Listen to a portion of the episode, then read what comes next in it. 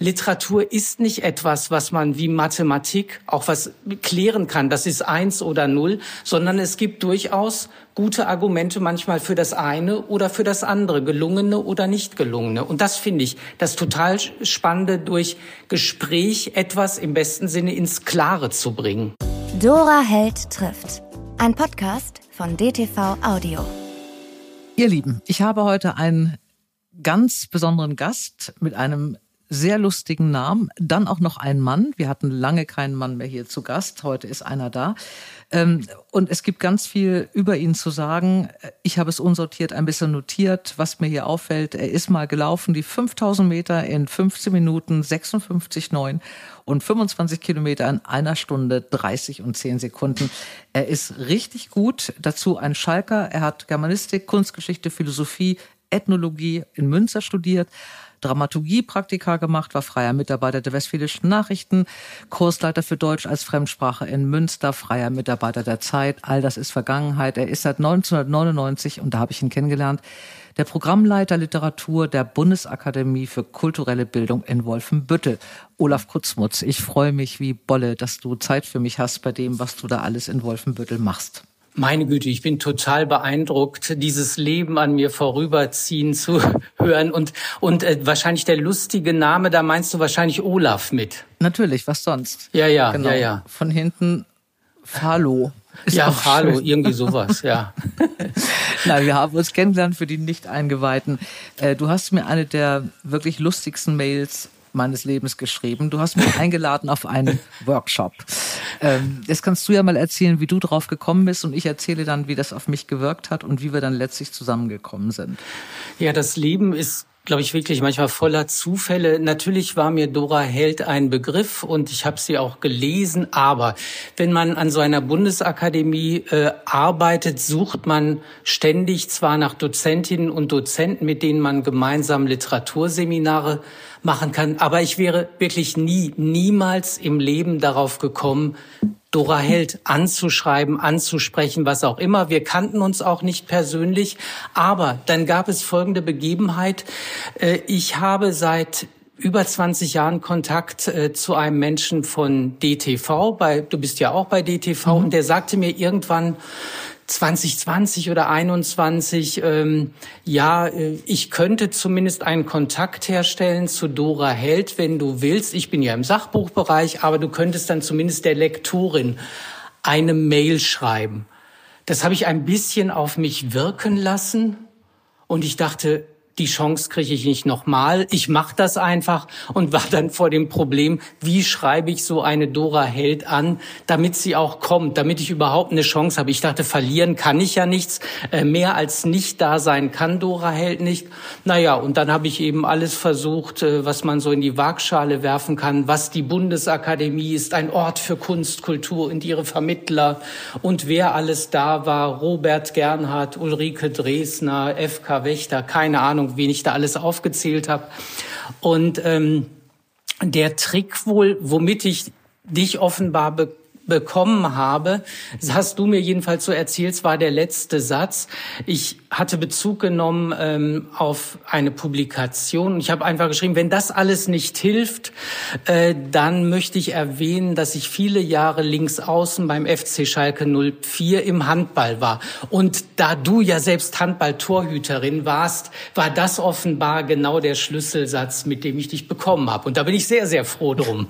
Fast alles richtig. Ich war nur nie Torhüter. Ah, mein ja, ich habe am Kreis gespielt und nachher Mitte rechts. Aber das ist nur eine eine Kleinigkeit. Aber das ja. war tatsächlich der Satz. Ich habe also diesen, also du bist, das klingt jetzt immer alles so klein, äh, wenn man eine eine Mail bekommt mit dem Kopf der ähm, Bundesakademie für kulturelle Bildung in Wolfenbüttel ähm, und dann von Olaf Kutzmutz, der den Bereich Literatur leitet, denkt man erst, was um Himmels Willen wollen die denn von mir? ich habe nie studiert im Gegensatz zu dir, du bist ja auch noch promoviert und sowas. Ich habe gedacht, das, hm. was soll ich denn da wem beibringen?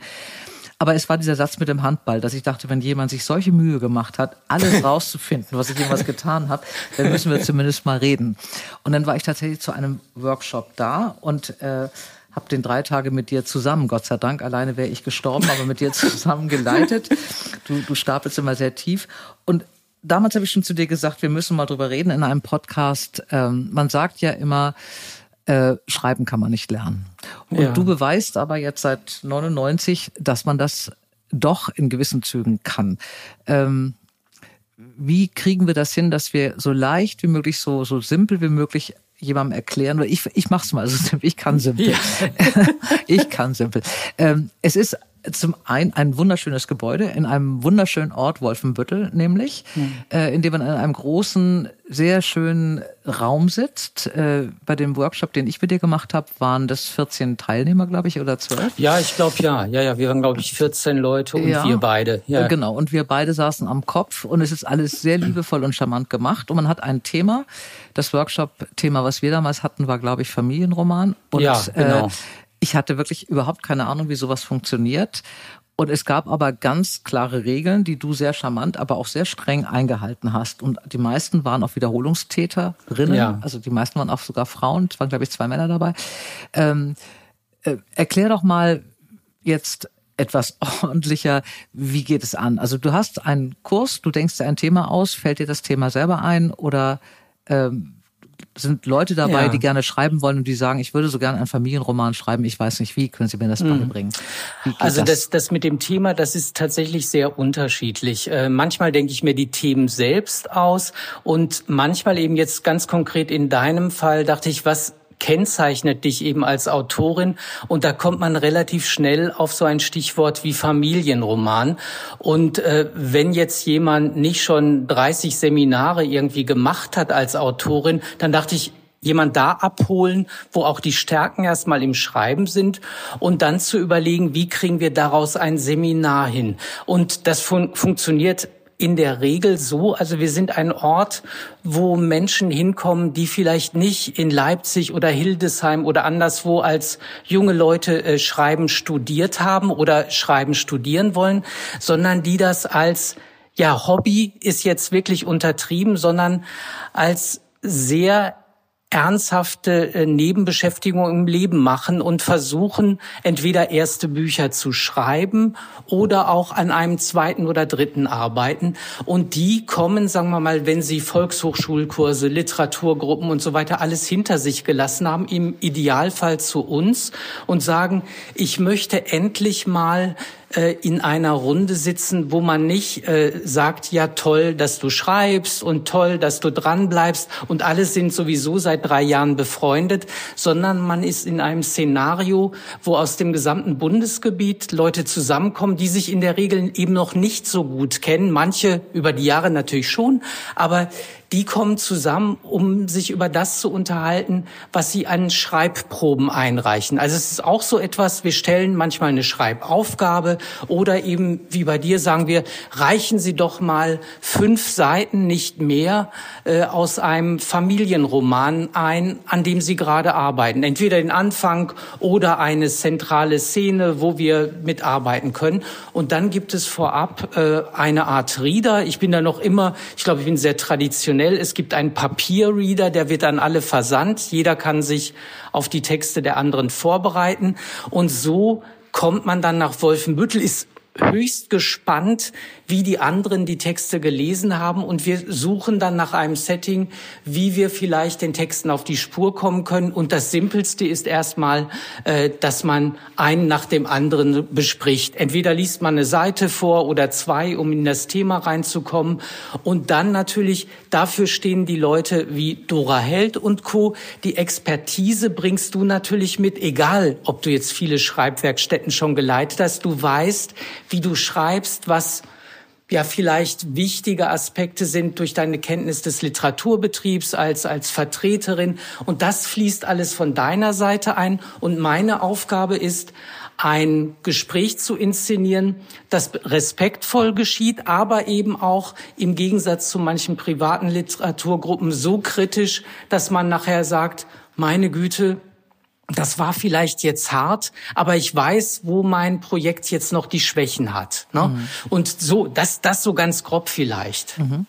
Äh, ja, es war so, ich hatte wirklich überhaupt keine Ahnung, worauf ich mich da einlasse. Und ich war so ein bisschen am Anfang, muss ich zugeben, geschockt, dass es ja alles fremde Menschen sind, die sich auch, ich glaube, zwei oder so kannten sich, die haben ja. schon mal Seminare gemacht, aber die meisten waren ja wirklich das erste Mal da. Und ja. sie saßen alle um den Tisch, waren auch alle vorbereitet, hatten alle die anderen Texte gelesen. Dann musste einer anfangen, die ersten Seiten vorlesen, hast du gerade eben schon gesagt. Und dann wurde ja. wirklich im Kreis das Ganze besprochen. Einer nach dem anderen hat seine Meinung dazu gesagt. Und da bin ich ein paar Mal schon zusammengezuckt, weil ich dachte, ich kenne es ja so aus Vertreterkonferenzen, aus den Verlagen. Ja. Das hat ja auch manchmal so eine Eigendynamik, dass irgendjemand sagt, also ich fand das großartig so ein ja. schönes Buch und eine so tolle Protagonistin und so wunderbare Dialoge. Und das ist vielleicht auch gerade die klügste und schönste der ganzen Runde. Und dann finden alle anderen das auch großartig und finden, dass es so eine tolle Protagonistin ist und so schöne Dialoge. Und keiner traut sich gegen anzusprechen. Das hast du ganz gut immer aufgefangen und geleitet. Ähm, Hast du mal, ich habe dann nicht die Gelegenheit gehabt oder ich habe mich auch nicht so richtig getraut, die zu fragen, wie das eigentlich für so jemanden ist, der jetzt nicht professionell schreibt und sich wirklich jetzt so Hoffnung macht bei einem Text und den selber natürlich toll findet, sonst würde er ihn ja nicht rausgeben. Und dann wird er so abgefedert zum Teil ja auch von ja. anderen, ne? nicht von dir, du warst ja, ja. immer sehr zart, ich habe versucht zart zu sein, aber von den anderen dann wirklich, dass man auch diese Kritik erfährt, die ja nicht einfach ist, gerade wenn man über sowas wie Familienromane schreibt, was ja immer auch so ein bisschen persönlich ja. ist oder so. Ja, absolut, also ich kenne das ähm, äh, sehr unterschiedlich. Sagen wir mal, die Leute, die ein bisschen mehr Werkstatterfahrung haben, bei denen perlt das nicht ab, aber die sind in der Lage, äh, damit professioneller umzugehen. Natürlich hört man immer gern, äh, dein Roman ist schon so weit, ein paar Korrekturen und wir verlegen ihn. Mhm. Das ist aber in den meisten Fällen noch nicht so weit. Aber diejenigen, die zum ersten oder zweiten Mal solch ein Szenario besuchen, da merke ich manchmal schon, wie die Kinnlade runterfällt. Besonders wenn wir, das finde ich eine wichtige Regel, die ich auch oft äh, am Anfang sage, dass die Autorin oder der Autor erstmal sich nicht äußert zu der Kritik, die mhm. sie hört, weil man mhm. sich so, sonst sofort immer rechtfertigt und sagt, nee, auf Seite 374 erkläre ich das nochmal, warum die Figur irgendwie drei Beine haben soll. Oder nee, das habe ich im Prolog schon alles geklärt. Das erstmal auszuhalten, ist schon ein, eine Frage der Professionalität, zu schweigen. Mhm. Das heißt, wir sagen ganz schlicht auch, der Autor, die Autorin ist dem Buch auch nicht beigelegt wenn du es kaufst. Ne? Mhm. Und das heißt, diese ganzen Erklärungen sind zwar in der Werkstatt ganz schön, aber erstmal ist die Fremdperspektive das, wovon man am meisten lernt. Und wenn man das einmal akzeptiert hat, dann kann man, glaube ich, aus solchen Werkstätten unheimlich viel Gewinn ziehen. Also ich hatte jetzt gerade am Wochenende wieder eine zu Werkstattbiografie mit Burkhard Spinn und da war, da war das auch, da ging es wirklich ums Eingemachte, um, um, um Kinderwunsch, der nicht klappte und so weiter. Und das waren oft auch autobiografische Texte und da habe ich großen Respekt gehabt, wie professionell die Leute zu ihren Projekten schon standen. Ne? Mhm. Und da war es tatsächlich so, dass Burkhard Spinn oftmals sagte, ja, ich glaube, nee, das ist die Textsorte Biografie, das geht so und so. Und ich sagte, Burkhard, äh, Tut mir leid, ich sehe das in dem Fall total anders. Fiel mir schwer, ihm auch zu widersprechen. Er ist ja wirklich ein Fuchs und, und super schlauer Autor und Literaturlehrer. Aber die Teilnehmerrunde hat das unheimlich geschätzt, dass wir uns auch ein bisschen, und zwar nicht künstlich, weil es so abgesprochen war, äh, einfach auch auseinandergesetzt haben, um zu zeigen, Literatur ist nicht etwas, was man wie Mathematik auch was klären kann. Das ist eins oder null, sondern es gibt durchaus gute Argumente manchmal für das eine oder für das andere, gelungene oder nicht gelungene. Und das finde ich das total Spannende, durch Gespräch etwas im besten Sinne ins Klare zu bringen. Da stimme ich dir voll und ganz zu. An dieser Stelle machen wir aber einen kleinen Cut. Was man selber schon mitbringen muss, um erfolgreich an einem Workshop teilzunehmen und wen du gerne mal dabei hättest, erfahren wir gleich noch.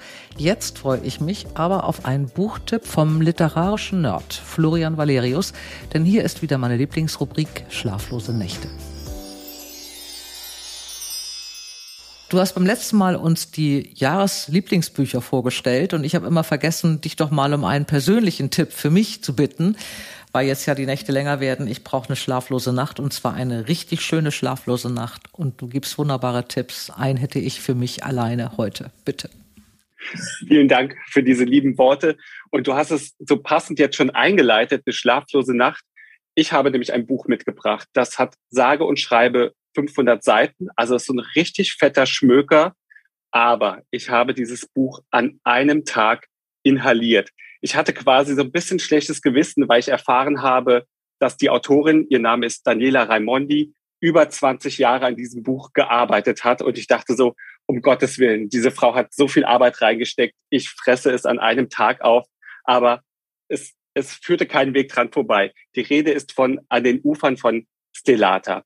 Dieses Buch erzählt die Familiengeschichte der Familie Casadio aus der Lombardei über sieben Generationen hinweg. Von 1800 bis 1976 reist es dich einfach mit. Es geht von einem Familienmitglied zum nächsten. Es geht um Liebe, Verlust, Träume, Tränen, Politik, weil das Ganze natürlich eng verknüpft ist mit der europäischen Zeitgeschichte, die im Hintergrund abläuft.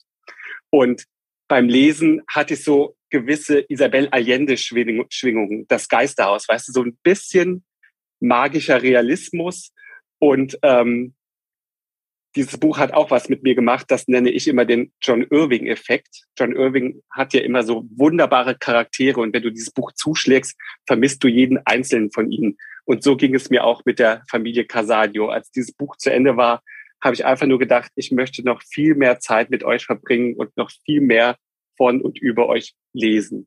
Deswegen absolute Leseempfehlung von mir an den Ufern von Stellata im Ulstein Verlag erschienen von Daniela Raimondi. Das klingt genau so, wie ich es möchte. Ich danke dir sehr. Ich mag sowas wahnsinnig gerne. 500, wie viele Seiten? Über 500 Seiten? Genauso um den Dreh rum, ja. Ich freue mich drauf. Lieber Florian, Grüße nach Trier und bis zum nächsten Mal. Ich komme wieder auf dich zurück. Bis bald. Bis bald. Jetzt geht's weiter mit Olaf Kutzmutz. Weißt du aus dem Kopf, wie viel ähm, Werkstattgespräche du hattest jetzt in diesem Jahr? In diesem Jahr war es, glaube ich, durch Corona äh, noch immer sehr eingeschränkt. Jetzt waren es vielleicht, ich würde mal sagen, sechs bis zehn. Hm. Ich kann dir nur die Gesamtzahl sagen. Da waren es irgendwie zwischen vier und 500. Hm. Es sind irrsinnig viele. Ich habe noch mal ein bisschen gestöbert in den, in den Unterlagen, die du mir auch damals mitgegeben hast. Es sind ja ganz, ganz unterschiedliche Geschichten. Also eins hieß auf, sie mit Gefühl über große Gefühle schreiben. Äh, Werkstatt zu Liebe, Hass und Zwischentöne, das hat Rainer Moritz ähm, geleitet mit dir. Ja. Dann gibt es, gab es eins Tabu or Not Tabu, Werkstatt Satire, wo genau verläuft die Spaßgrenze mit Jesko Friedrich, Schreibwerkstatt Dialoge mit John von Düffel. Äh, du hast dann das letzte, was ich auch per Du mit Fantasie Geschichten erfinden in Wort und Bild mit Flix. Das heißt, du hast ja auch nicht nur irgendjemanden da sitzen ähm, neben dir, sondern Jesko Friedrich ist äh, Redakteur bei Extra 3. Also wenn sich mal ja. mit Satire auskennt, ist er das John von Düffel, großer Theaterautor, auch auch ein wunderbarer Autor sowieso. Flix ist im Moment bei allen im Gespräch. Ja. Die kommen auch alle zu dir.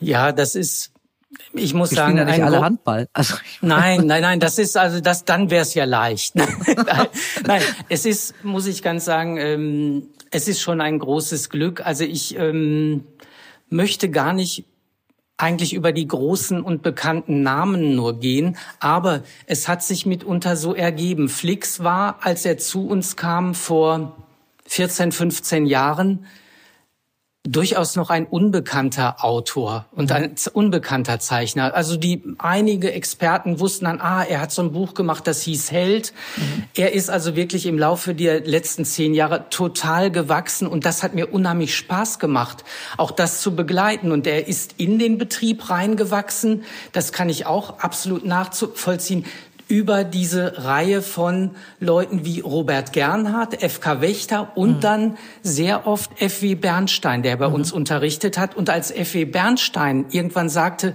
Olaf, weißt du was? Ich bin in so einem Alter, dass meine Frau sagt, ich soll nicht mehr so viel Werkstätten machen, aber ich habe einen Tipp für dich. Der Flix, das ist ein wirklich guter, den kenne ich und so weiter und so fort. Und Fritz Bernstein hatte recht und so bin ich an Flix gekommen und er macht einen super Job und ich bin total froh, dass er so einen Erfolg im Moment hat, weil das auch die Corona-Zeit und so weiter total schwierig war und die anderen naja, manchmal ist es eben, bei John von Düffel hat mich ein Buch interessiert, Hauveland, und wir haben eine Tagung gemacht und seitdem sind wir immer irgendwie in Kontakt. Und es gibt aber eben auch viele andere, äh, deren Namen eben nicht so prominent sind. Also auch äh, mein, mein lieber Kollege von DTV, Stefan Ulrich Meyer, das ist nicht jemand, äh, der nach außen hin so bekannt ist, aber in der Szene, im Verlagswesen. Und mit dem mache ich eben seit 20 Jahren sozusagen Basiskurse erzählen, wo es um grundsätzliches Handwerk geht wie äh, Perspektive, Figuren, Dramaturgie und das alles unter dem Motto, was für mich das Allerwichtigste am Schreiben lehren ist, die die Formel jenseits einer Regelpoetik erst lesen, dann schreiben. Mhm. Das heißt, wir lernen von dem, was uns die Literatur an Regeln in Anführungszeichen bereitstellt und haben uns zum Beispiel mit Stefan Mayer darauf verständigt, dass wir dafür Beispiele nehmen der aktuellen Gegenwartsliteratur. Das bedeutet Literatur der letzten 20, 30 Jahre. Mhm. Eben nicht das, was einen schon in der Schule gelangweilt hat und wo die Rezeption sofort klar ist, wenn man sagt, ah ja, Zauberberg, weiß ich, Thomas Mann und so weiter. Aber wenn ich jetzt einen ganz aktuellen Roman von sag ich mal, Markus Orts reingebe, ohne zu nennen, dass er von Orts ist, dann haben den die meisten noch nicht gelesen und die ersten zwei, drei Seiten sind dann eine totale Überraschung. Wie mhm. geht der mit Figuren um, mit Perspektive und so weiter. Das mhm. ist so das grobe Konzept. Mhm. Ähm, es sind, wie gesagt, ganz viele bekannte Autoren, Friedrich Arni, Andreas Eschbach, Sebastian Fitzek war auch schon mal bei dir. Ja. Du machst das ja sehr lange und äh, mich hat das ja mal umgetrieben, da haben wir auch bei, bei dir schon drüber gesprochen, kann man das lernen? Also was braucht man, wenn man jetzt sagt, so ich habe jetzt, keine Ahnung, ich war 25 Jahre jetzt irgendwas, Bürokauffrau, äh, Reiseverkehrsfrau, Krankenschwester und jetzt will ich endlich meinen, meinen ersten Roman schreiben. Jetzt geht man zu dir in eine Werkstatt. Glaubst du, dass also wenn man ein Talent hat und, und zu dir geht, dass man so das Handwerk und die Regeln und so ein paar ähm, Eckdaten kennt oder weiß oder lernt oder mit anderen auch bespricht, glaubst du, dass man es lernen kann? Ich bin mir sogar sehr sicher. Und äh, natürlich denkt man, ah, okay, er redet jetzt für seine Akademie, damit wieder Leute kommen. Nein, aber es geht um Folgendes. Ich glaube, es ist bei den meisten eine Frage nicht des Talents, sondern der Prioritäten. Ganz wenige Menschen sind bereit, sich vielleicht vier oder fünf Tage in der Woche neben ihren Beruf abends hinzusetzen und einfach zu schreiben und zu versuchen, ein Projekt voranzutreiben und vielleicht das nachzuarbeiten, was Sie in irgendeinem Seminar gehört haben. Zum Beispiel gehst du dann in so einen Perspektivekurs und hörst erstmals davon, dass es vielleicht eine auktoriale Perspektive gibt, einen allwissenden Erzähler und dann eben so Figurenperspektiven irgendwie. Und dann denkst du, um, um Gottes Willen, erstmal, auch wenn wir sehr einfach mit Vokabular arbeiten, dann hast du vielleicht ein halbes Jahr erstmal zu tun, die nächsten Romane, die du liest, daraufhin anzusehen, wie funktioniert das da jetzt? Kriege ich mhm. selbst raus, was da für Perspektiven am Werk sind und was bedeutet das im besten Fall für mein eigenes Schreiben?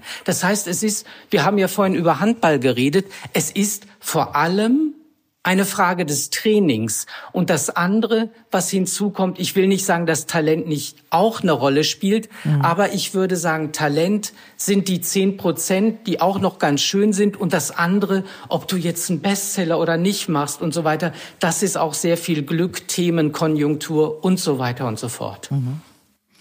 Ist es ja schon mal passiert, dass jemand äh, kam, Menschen sind ja auch unterschiedlich, und äh, dass jemand kam, das ist ja heute bei dem, bei dem, oder ich fange mal andersrum an. Es gibt ja äh, diese, diese neue Flut der Self-Publisher. Also früher war man auf einen Verlag angewiesen, man musste ja. verlegt werden, man musste einen Verlag finden oder eine Agentur finden. Heute kann man ja auch äh, Self-Publishing machen und damit auch durchaus erfolgreich sein. Äh, Absolut. Äh, das hat aber auch so Folge, das habe ich so, ist mir so aufgefallen, dass die Hemmschwelle auch relativ niedrig wird wer schreiben kann ja. und wer nicht. Hast du das schon mal gehabt, dass du äh, Mitglieder hattest oder Teilnehmer hattest in diesen Workshops, bei denen du wirklich dachtest, oh Gott, da wird nie was. Das wird nie ja. funktionieren. Die soll Salzteig ja. machen oder sonst was oder der, aber das wird nie funktionieren. Das stimmt und, und da ist es auch eine Frage, meiner Verantwortung, äh, den Leuten auch zu signalisieren, dass sie mit ihren Ambitionen vielleicht ähm, falsch liegen. Das heißt, es gibt Leute, sagen wir mal, kann, man kann es ein bisschen manchmal sehen, auch durch die Anmeldung, wenn wir Texte bekommen, wenn wir vorab Proben bekommen, dann kann ich zumindest einschätzen, wer kann schon was, wer nicht. Aber oft läuft es wirklich so, dass wir sagen, äh, ihr meldet euch an, ihr schreibt ein bisschen eure Motivation, also was weiß ich, Werkstatt Familienroman und jemand schreibt, ich sitze gerade an meinem ersten Familienroman und es wäre toll, wenn ich teilnehmen könnte, dachte ich, okay, das passt doch schon mal von der Motivation mhm. und die Schreibqualität, die sehen wir dann. Ne? Mhm. Und bei manchen, die dann in der Runde sind, äh, da weiß ich auch, okay, das sind mitunter auch Leute, die schon länger schreiben und vielleicht auch einfach nur von sich erzählen müssten, gar, gar nicht äh, über das, was sie schreiben, sondern die sagen einfach, ich bin schon Autorin und Autor und wollte einfach mal ein Publikum haben, dem ich das nochmal äh, lang und breit erzählen kann, wo man aber merkt, jegliche Anregung, Schreibanregung trifft auf taube Ohren. Das, das mhm. gibt es tatsächlich, kommt aber nicht zu, zum Glück wirklich nicht so häufig vor. Und manchmal weiß ich das auch. Es gibt ganz wenige, wo ich sage, okay, äh, ich weiß, der oder die ist unbelehrbar, aber sie kommt so furchtbar gern nach Wolfenbüttel und dann sage ich, okay, ich lade sie trotzdem ein, wenn sie sich bewirbt. Ne? Aber das sind wirklich die Ausnahmen. Ich bin natürlich sehr interessiert an Menschen, äh, die gerade aktuell an einem Projekt arbeiten und dann sagen, äh, wow, mit Dora Held über Familienroman reden, besser geht's doch gar nicht. Das einfach gespiegelt zu bekommen und das auch noch gespiegelt durch die Literaturbetriebserfahrung Erfahrung wunderbar. Oder eben ganz anderes Beispiel, was wir jetzt im Dezember machen. Markus Orts, der begleitet mich auch seit 2007. Den finde ich auch total klasse, weil er so schräge Ideen haben. Und wir werden im Dezember ein Seminar machen, das heißt Schattenschreiben. Und das soll zur Regel haben, dass wir auf den Sehsinn verzichten. Du kannst dir ja vorstellen, wenn du sagst, Schreiben bedeutet meistens äh, erstmal in die Gegend zu gucken und aufzuschreiben, was man sieht. Und Markus Orts hat mal einen Roman geschrieben, Picknick im Dunkeln, der halt äh, total im Dunkeln eben spielt, wie der Titel so sagt. Thomas von Aquin und Stan Laurel treffen da aufeinander, auch völlig wahnsinniges mhm. Zeug. Und wir haben dann irgendwann gesagt, Markus, komm, okay, wir machen das mit als Schreibwerkstattkonzept und darauf bin ich total gespannt, jetzt im Dezember mit den Leuten sowas zu versuchen, den Hörsinn, das Tasten, das Fühlen und so weiter zu aktivieren, was das fürs Schreiben bedeutet. Mhm. Ich habe es einmal so aus eigener Erfahrung mit äh, erlebt. Was ich da ganz spannend fand, war, dass es ja auch sehr große Unterschiede gibt und also innerhalb dieser Teilnehmer. Manche haben ja. schon was geschrieben, manche haben, ah, es hat jemand im Verlag gearbeitet, es gab auch jemand, der äh, am Literaturinstitut in Leipzig studiert hat, ja. glaube ich im vierten oder fünften Semester, was man auch den Texten dann auch relativ an, schnell anmerkt, dass mhm. jemand sich professionell schon damit äh, befasst hat. Es gab aber auch einige, die waren schon, glaube ich, acht oder neun Mal da. Ja. Ähm, es ist ja sehr unterschiedlich, wie die miteinander umgehen und es gibt ja dann irgendwie auch so eine Gruppendynamik, die dann entsteht. Und es hat auch ein bisschen was von, das meine ich jetzt gar nicht böse, aber auch ein bisschen was von Stuhlkreis. Ja, also natürlich. Also, gerade wenn man dann anfängt, so über Familienromane zu schreiben, äh, du erfährst natürlich, und dann kommt auch nochmal dazu, ich glaube, du hast 80 Prozent Frauenanteil. Kommt ja, sagen wir mal, äh, ich, ich würde sagen, so zwei Drittel auf jeden Fall, mhm. manchmal mehr, manchmal weniger. Das war bei manchmal Science-Fiction-Themen Ganz klischeehaft ist die äh, Quote von Männern ein bisschen größer, aber auch das hat sich nivelliert im Laufe mhm. der ne letzten Jahre tatsächlich. Ja, also zwei Drittel bis 75 Prozent Frauen und das ist jetzt kein Klischee, sondern ich kann sagen, weil ich auch eine Frau bin, Frauen reden ja grundsätzlich mehr über persönliche Dinge mit mhm. Fremden, als Männer das mhm. machen würden. Ähm, also ich war schon, man ist dann schon überrascht, wie viel da auch an biografischen Geschichten kommt und persönlichen Sachen kommt. Gibt es mhm. da für dich äh, nicht irgendwann auch mal so einen Moment, wo du denkst, ach Gott, das will ich alles überhaupt nicht wissen? Mm, das ist ganz das? schwierig. Das hängt tatsächlich davon ab, äh, ob es Thema einer Werkstatt ist oder eben nicht. Also mhm. mich interessiert sonst nicht, wenn wir jetzt, was weiß ich, über Kriminalliteratur reden, äh, was die einzelnen biografischen Feinheiten bei den Leuten sind, sondern da interessieren mich, wie funktioniert äh, die Spannungskurve in, in der Erzählung, im Roman und so weiter und so fort und nicht, ob der Großvater mal irgendwie Hilfs-Sheriff irgendwo war. Aber Jetzt ganz aktuell Werkstattbiografie mit Burkhard Spinn oder auch eine ähnlich gelagerte damals mit Ijoma Mangold, wo es auch um autobiografisches Schreiben ging. Da interessiert mich natürlich schon, was nimmt jemand aus seinem Leben als Material und macht daraus einen literarischen Text. Also wie kriegt jemand eine Distanzierung hin zu dem eigenen Erlebten oder eben auch nicht? Und da ging es mir manchmal schon so, auch am Wochenende, dass ich, als ich den Rieder gelesen hatte und sah dann die Menschen vor mir, da dachte ich mal, oh bitte, bitte lass diese Figur nicht autobiografisch sein, weil es so mhm. eine schlimme Geschichte war, die da stand. Dann war es aber doch so. Und die Autorin ist aber sehr, sehr professionell damit umgegangen und sie wusste, was sie da tut, wenn sie eine Geschichte von sich erzählt, mit unter anderem Namen und so weiter und so fort. Aber das war genau ihre Schreibintention. Sie wollte eine traumatische Erfahrung in ihrem Leben äh, durchaus so erzählen, dass daraus ein Roman wird. Und das Konzept, was sie entwickelt hat, war durchaus tragfähig. Aber man musste eben gucken, wie aus dem Erlebten das wird, was Manfred Schneider mal genannt hat bei autobiografischen Texten, die erkaltete Herzensschrift. Mhm. Also Herzensschrift schön und gut, aber manche Projekte brauchen eben zwei, drei, vier Jahre, bis du sie überhaupt in Angriff nehmen kannst, dass sie dir nicht mehr zu nah sind. Ne? Mhm. Du hast ja nun viele Menschen äh, oder bei, bei vielen versucht, ihnen das Schreiben beizubringen oder ihnen äh, sie zu begleiten bei, beim eigenen Schreiben. Wie viel Kontakt hast du noch zu den Leuten, die bei dir mal Seminare gemacht haben oder Workshops? Ach, das ist immer mal wieder, sagen wir mal, wenn man so lange äh, dabei ist, dann gibt es so Phasen, wo man denkt, ach, okay, den hast du jetzt verloren, da ist das erste Buch erschienen und das ist ja auch schön und gut. Sie sind erwachsen geworden, haben publiziert, aber dann auf einmal denkst du, oh, nach sechs Jahren, jemand kommt wieder, hat vielleicht zwei Bücher auf dem Markt oder auch so eine Krimi-Autorin wie Tatjana Kruse, die mhm. wirklich, wo ich dachte, hä, was will die denn bei uns im Seminar?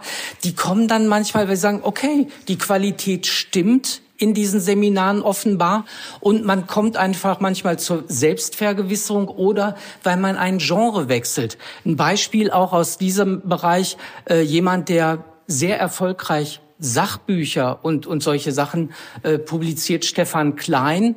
Äh, der war mal vor vielen, vielen Jahren bei uns bei einer Harry Potter Tagung, hat seine Glücksformel da vorgestellt aus verschiedenen Gründen.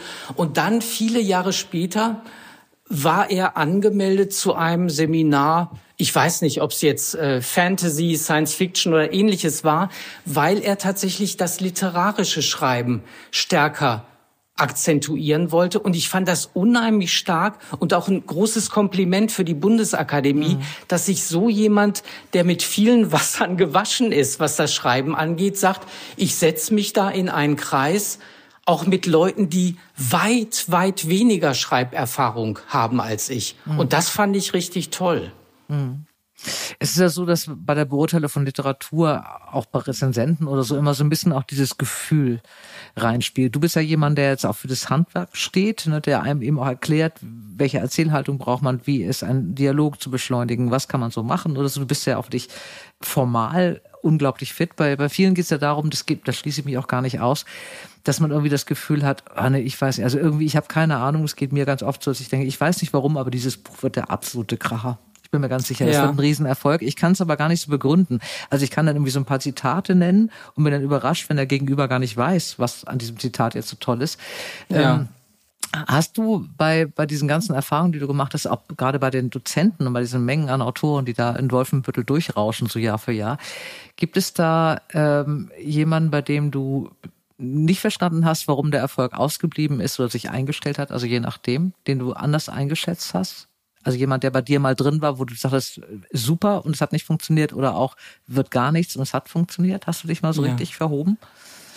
Mm, sagen wir mal, da, da fällt es mir jetzt schwer, tatsächlich über Namen zu gehen. Sagen wir besonders, es gibt, es gibt tatsächlich Autorinnen und Autoren, wo ich mich sehr wundere, äh, dass der Erfolg so groß ist und auch größer geworden ist auf dem Markt, wo ich sage, okay, äh, das entspricht eigentlich nicht dem, äh, was ich von, von guter Literatur, auch handwerklich gut gemachter Literatur erwarte. Das funktioniert dann auf einer anderen Ebene ganz gut, ähm, was Dramatik manchmal angeht. Aber da habe ich auf jeden Fall gelernt, äh, dass natürlich ein handwerklich gut gemachter Roman nicht sogleich eine Erfolgsgarantie mhm. ist. Da kommt unheimlich viel anderes dazu, auch selbst äh, immer stärker werdend, auch durch die sozialen Medien und sonstiges. Der Auftritt des Autors, der Autorin, wenn dann, wenn man dann endlich mal die Chance hat, sichtbar zu werden, äh, weil das, das ganze Selbstmarketing vorher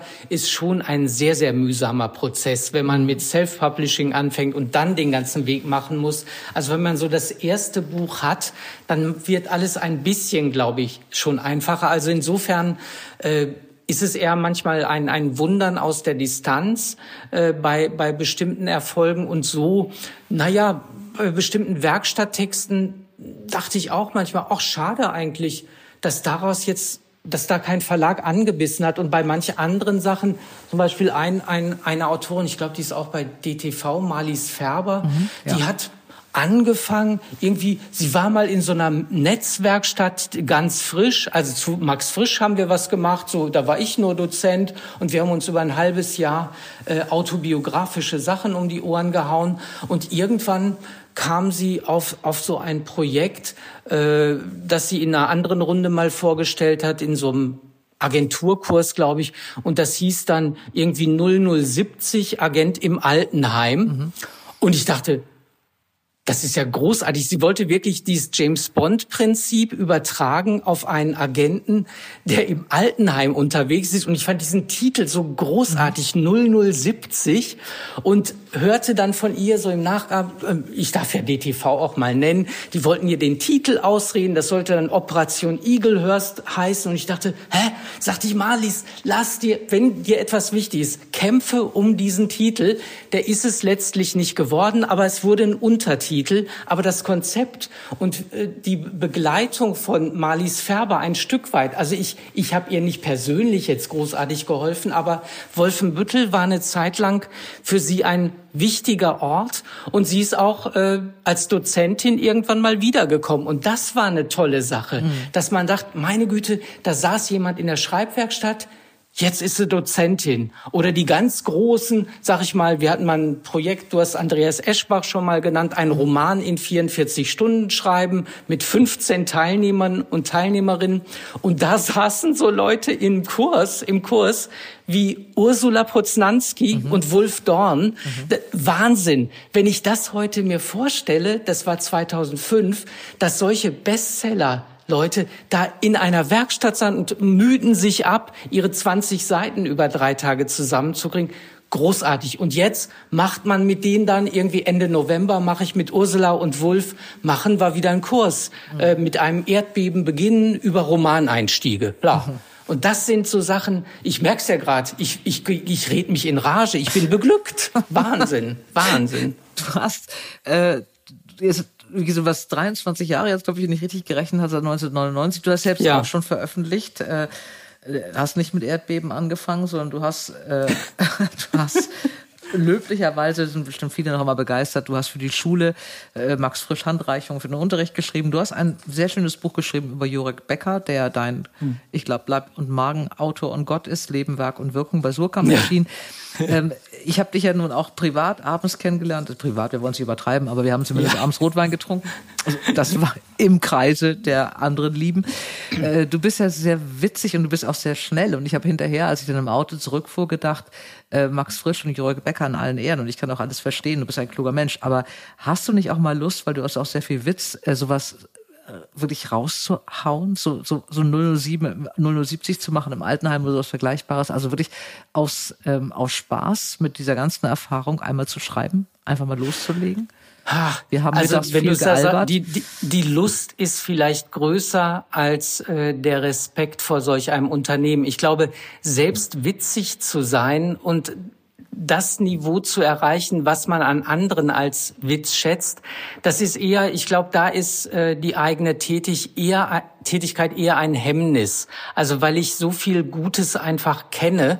Und ich glaube, ich würde, wenn ich überhaupt mal in dem Bereich ähm, schreiben würde, Romanerzählung, ich glaube, das würde eher etwas Ernstes, ein bisschen was Ironisches, also so, so, so was Doppelbödiges wie, ähm, ja, wie, wie Jurek Becker eben, wo ich, wo mich Sätze faszinieren. Ich habe mir jetzt nochmal den ersten Satz von Bronsteins Kinder angeguckt. Irgendwie vor einem Jahr kam mein Vater auf die denkbar schwerste Weise zu Schaden er starb.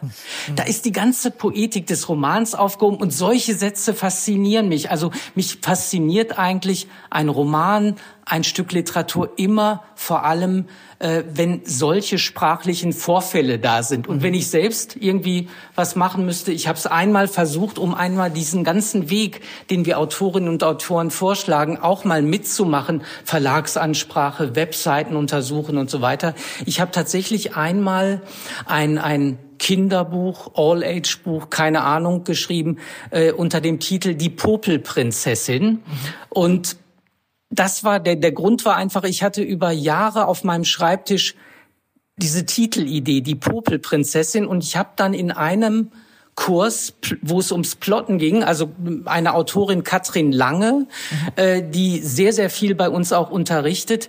Bei der habe ich dann, so wie es bei uns eben auch war, ich war dann nicht so stark kodozierend, sondern konnte auch bei den Schreibübungen einfach mal sagen, ach, ich mache das jetzt, was die anderen auch machen, als Schreibübung mit, habe da diesen Plot der Popelprinzessin entwickelt, sehr traditionell als Märchen und auch, glaube ich, komisch erzählt, aber nicht so gut, dass ein Verlag gesagt hätte, das müssen wir jetzt machen, auch wenn der so einen komischen Namen hat. Das wäre doch toll. Also das habe ich nicht geschafft, aber es hat mir unheimlich Spaß gemacht, die Geschichte fertig zu schreiben. Ich habe jetzt die Popelprinzessin fertig und genialerweise habe ich vor zwei Jahren, glaube ich, Flix gebeten, als wir mal wieder da waren, äh, habe ich gesagt, Flix, mal doch mal die Popelprinzessin, so wie es dir in den Kopf. Und ich habe ein Bild der Popelprinzessin aus der Feder von Flix. Da ist so der Umschlag schon fertig. Ja. Und dann kann er auch noch, wenn er sich langweilt, im Workshop so ein paar kleine Zeichnungen machen, dann hast du schon ein richtiges Bilderbuch. Ja, dann ja, wird auch ja. da ein Erfolg raus. Ja. Es ist dann aber so, dass man natürlich, du bist wahrscheinlich dann mit dir selber viel kritisch dabei bei solchen Dingen, bei Versuchen oder so. Oder der Anspruch mhm. ist natürlich auch wahnsinnig groß, wenn man äh, ständig so als Dozent oder Co-Dozent da vor den ganzen Leuten steht oder eben die ganze Geschichte auch leitet. Mhm. Ähm, hast du mal jemandem oder andersrum, wenn wenn Autoren, das das habe ich erlebt bei DTV in dieser langjährigen Verlagsarbeit auch, äh, dass ja mhm. Autoren, junge Autoren, die jetzt gerade anfangen und das erste Buch geschrieben ja. haben und dann also vielleicht ist noch mal ein Stück weiter nach deinem Workshop, ähm, dann ist es irgendwie alles geschafft und ich habe ja auch gemerkt, mit welcher Ernsthaftigkeit die dabei sind. Also gerade Neuautoren, Debütautoren, ja. die gerade am ersten Stück sind, dann ist dieses Buch vielleicht tatsächlich an einen Verlag gekommen und es wird jetzt gedruckt und es kommt jetzt raus. Und dann kommt hier für die meisten erstmal ein, ein großes Tal der Tränen, weil dann ja. es ist dann nicht das, was sie sich vorgestellt haben, was passiert, wenn das Buch endlich da ist. Hast du dann noch Kontakt mit denen? Gibt es dann noch irgendwie äh, Umgang mit ihnen oder Trost oder machen sie dann weiter oder? Ja, das ist selbst bei Leuten, also die ich jetzt gar nicht nur namentlich nennen will, aber wo man auch denkt, nach außen hin dachte ich, wow, präsent mit drei, vier Romanen. Aber wenn man ein bisschen persönlicher dahinter guckt, heißt das manchmal, die Auflagen sind zwischen 1000 und 3000 Exemplaren verkauft worden. Und da weiß man natürlich, wenn du nicht alle zwei Monate einen Roman schreibst, dass man davon nicht ansatzweise leben kann. Und das macht mich natürlich manchmal schon traurig. Der andere Fall, wenn ich so jemand sehe wie Helene Bockhorst, die mhm. Comedian, die war als junge Frau unter anderem Namen damals noch Stipendiatin mit 18 Jahren im Literaturlabor Wolfenbüttel. Das war so eine Förderung für 16 bis 21-Jährige. Und schon kurze Zeit später, so zehn Jahre, kommt sie mit ihrem Roman raus, Die beste Depression der Welt. Mhm. Wunderbares Ding total klasse, genau auf meiner Schiene. Ich mag gerne solche Figuren, die ein bisschen trübsinnig sind, aber doch die Fähigkeit haben, äh, uns trotz aller Tragik zum Lachen zu bringen und daneben eben auch noch eine Karriere bei Helene Bockhorst, die ermöglicht hat, auf Bühnen zu stehen und mhm. eine super, super klasse Bühnenfigur zu entwickeln. Also da war der Kontakt geblieben und da war es eben auch äh, in diesem Jahr äh, total toll, dass ich mit ihr die allererste Werkstatt gemeinsam geleitet hat und sie sagte auch, keine Ahnung, wie das geht. Ich sag, das machen wir zusammen, das kriegen wir hin mit komischen Texten und so war es dann auch. Und da freue ich mich total, äh, wenn ich so Leben mit im Blick behalten darf. Und das ist mir generell auch bei der Bundesakademie wichtig, dass es eben nicht immer neue Konstellationen sind, in denen ich arbeiten muss, sondern ich kenne in jeder Werkstatt, sag ich mal, drei, vier Leute, manchmal auch zehn. Das ist ganz unterschiedlich. Und das ist mir total wichtig, weil mir die Menschen wichtig sind, die diese Kunst machen und die sich die Mühe machen, nach Wolfenbüttel zu kommen, dafür zu bezahlen und hellwach zu sein. Mhm. Und das ist das, was mich, glaube ich, fasziniert und was mich auch über die über 20 Jahre am Ball hält. Ja, und auch immer wieder, ähm, du bist ja immer hoch motiviert bei jedem ähm, Workshop, den du machst, obwohl die Themen sich ja auch manchmal ähneln dann. Ne? Ja, du machst ja, man ja. kann ja auch nicht mal was Neues erfinden. Was raten wir denn jetzt jemandem, der uns jetzt hier zuhört, der schon jetzt seit zwölf Jahren überlegt hat oder auch seit zwei Jahren überlegt hat, endlich mal anzufangen zu schreiben und der jetzt nicht sofort nach Wolfenbüttel aufbrechen kann? Äh, wie was, was rätst du jemandem, der wirklich jetzt, hast du so Leute, die jetzt zu dir kommen, die sich anmelden und sagen, so, ich habe das erste Mal jetzt hier fünf zusammenhängende Seiten geschrieben und ich habe überhaupt keine mhm. Ahnung, wie ich das mache und was soll ich tun? Ja, es, es gibt verschiedene Tipps und nicht jeder Tipp funktioniert für jeden gleich. Aber es hilft manchmal, äh, wenn man ganz schlicht erstmal ein grundlegendes Schreiblehrbuch liest. Was weiß ich, ich, ich empfehle immer total gerne äh, ein Buch von Otto Kruse, das hieß früher Kunst und Technik des Erzählens, also sehr ähm, noch äh, antiquiert hört sich das an, aber das geht eben sehr basal ran, was Figuren, Perspektive und Co. angeht, kann man, glaube ich, wirklich selbst im Selbststudium eine Menge lernen. Mhm. Das heißt heute Storytelling. Mhm. Äh, ist genau dasselbe Buch, heißt aber ein bisschen moderner. Also sowas zum Beispiel. Oder wer dieses Prinzip begreifen will, was heißt das eigentlich? Erst lesen, dann schreiben.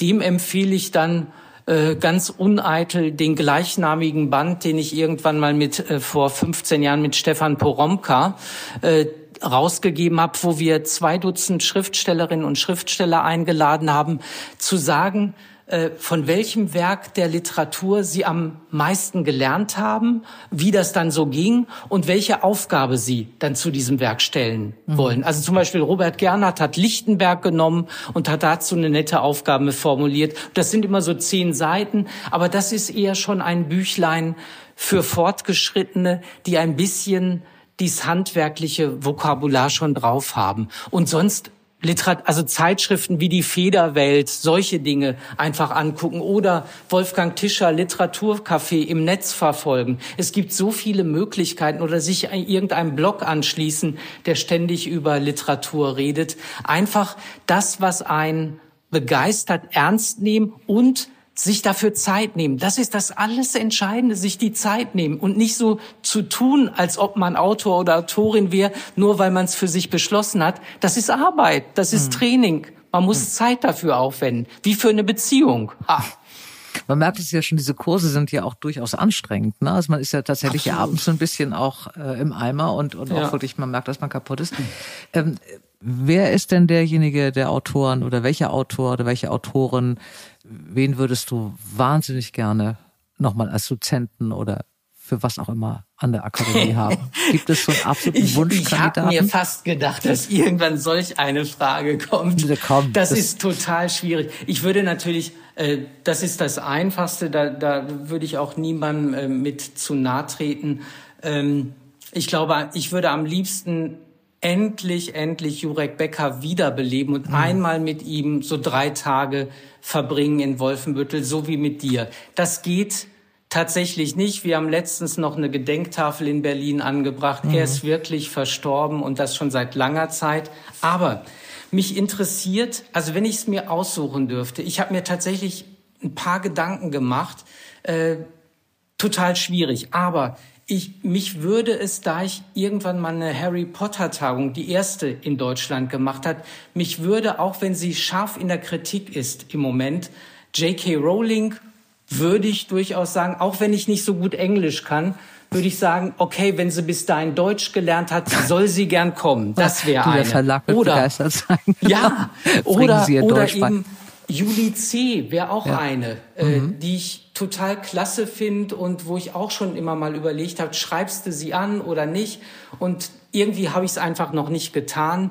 Die finde ich auch unter Leuten hat mich fasziniert und ich finde ihre Art und Weise, sich zu positionieren, äh, klasse. Man muss nicht mit allem einverstanden sein. Mhm. Das ist eine ganz andere Geschichte. Aber die Art und Weise, wie sie auch über Literatur reden kann. Sie hat so ein Buch geschrieben, das heißt Treideln. Mhm. Das ist wunderbar. Also dieser Blick auf Literatur hat mich fasziniert. Das wäre also eine. Dann aber jetzt kommen wir zu den schrägeren Favoriten bei mir. Ich hätte auch gern, da traue ich mich aber auch nicht ran, zum Beispiel Neil Tennant als Dozent einmal bei mir. Das ist einer der beiden Protagonisten der Pet Shop Boys. Mhm. Den hätte ich zum Beispiel gerne oder eben alternativ, wenn der keine Zeit hat, Dave Gahan. Das ist der Sänger von Depeche Mode. Da, da bin ich also, das wäre für mich, glaube ich, wie Kindergeburtstag äh, und wen ich am allerliebsten damals, da habe ich ein Bild im Büro hängen, wen ich unheimlich gern da gehabt hätte, ist jetzt auch nicht unbedingt ein Schriftsteller, aber äh, mit dem hätte ich gerne Werkstatt gemacht. Das wäre Peter Falk, also mhm. Columbo. Mhm.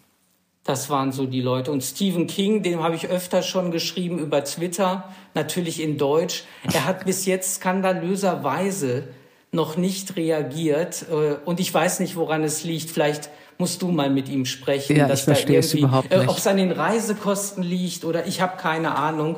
Oder dass er Wolfenbüttel, dass er das Ü so doof findet, weil es im Englischen nicht gibt. Keine Ahnung. Vielleicht hält also er ja den ganzen so, Ort für erfunden und glaubt nicht, ja. dass es den überhaupt gibt. Wolfenbüttel ja, klingt ja für jeden Amerikaner furchtbar. Und Kurzmutz und Wolfenbüttel das ist fake, genau. Der glaubt, es ist irgendwie fake. Ja, ich kann dir leider bei keinem der, der genannten helfen. Ich hätte so gerne getan, da irgendwie ein Kontakt Skandal. für dich, ein Skandal, äh, einen, einen Kontakt dafür zu machen. Ich hätte es rasend gerne gemacht. äh, also ich fand es sehr spannend. Ich habe, äh, wie gesagt, ich war da äh, an der Akademie. Mich hat das sehr beeindruckt, auch mit welcher Begeisterung du das noch seit so vielen Jahren schon machst und die auch anscheinend ja gar nicht nachlässt. Äh, große Bewunderung für die Dozenten, die du da alle irgendwie rankriegst, mit welchen Mitteln auch immer du das tust. Nicht sicherlich nicht nur über die Handgeschichte, aber ich weiß nicht, ich, da frage ich dich auch gar nicht, wie du Charlotte Link überredet hast oder sonst irgendjemand. Du hast es gut gemacht. Ähm, für die, die äh, sich jetzt immer gefragt haben, ob man schreiben lernen kann, du sagst ja, man kann. Äh, es gibt verschiedene Wege. Dann geben wir doch heute vielen Hoffnung mit diesem Podcast. Ähm, was soll ich dir wünschen? Ähm, ein bisschen Ruhe und vielleicht ja ein bisschen, ich, was, wünsch, was wünschen wir uns beide eigentlich denn, dass vielleicht ja. die Welt nicht ganz so verrückt ist oder dass man mit der Verrücktheit der Welt ein bisschen besser umgehen lernt. Vielleicht ist das ein ganz guter Weg. Ja, und dass man vielleicht das weiterhin schätzt, was wirklich sehr wertvoll ist und was man manchmal, wenn man es jeden Tag hat, nicht so sieht. Das wäre etwas, was ich mir selbst wünschen würde. Ja. Das ist ein schöner Schlusssatz, lieber Olaf. Ich danke dir, dass du mein Gast warst. Äh, ich grüße nach Wolfenbüttel äh, an alle Teilnehmer der Akademie und an alle Hoffnungsträger und ich wünsche dir weiterhin so viel Begeisterung und schöne Bücher und tolle Autoren und tolle Dozenten. Danke. Super, ich danke dir auch ganz herzlich für die Einladung. Es war mir ein Vergnügen und ich fühlte mich so, als würden wir ja in Wolfenbüttel gerade wieder zusammensitzen. Mit der Flasche Rotwein. Ja. Nach dem Workshop. Wir ja. werden das wieder tun. Ja. Mein Lieber, ich danke dir. Schöne Zeit. Danke. Beim nächsten Mal bekomme ich Besuch von der wunderbaren Olivia Kuderewski. Sie hat mit ihrem ersten Buch Lux gleich einen Debütantenpreis abgeräumt und hat mit dem Geld sich hingesetzt und einen zweiten Roman geschrieben. Und warum und wieso und wie sie sich in der Buchbranche jetzt wohlfühlt, das erzählt sie uns beim nächsten Mal. Ihr Lieben, alle Buchtipps findet ihr in den Show Notes und ich wünsche euch ganz viel Freude beim Geschichtenentdecken. Bleibt gesund und heiter, eure Dora. Dora Held trifft. Ein Podcast von DTV Audio.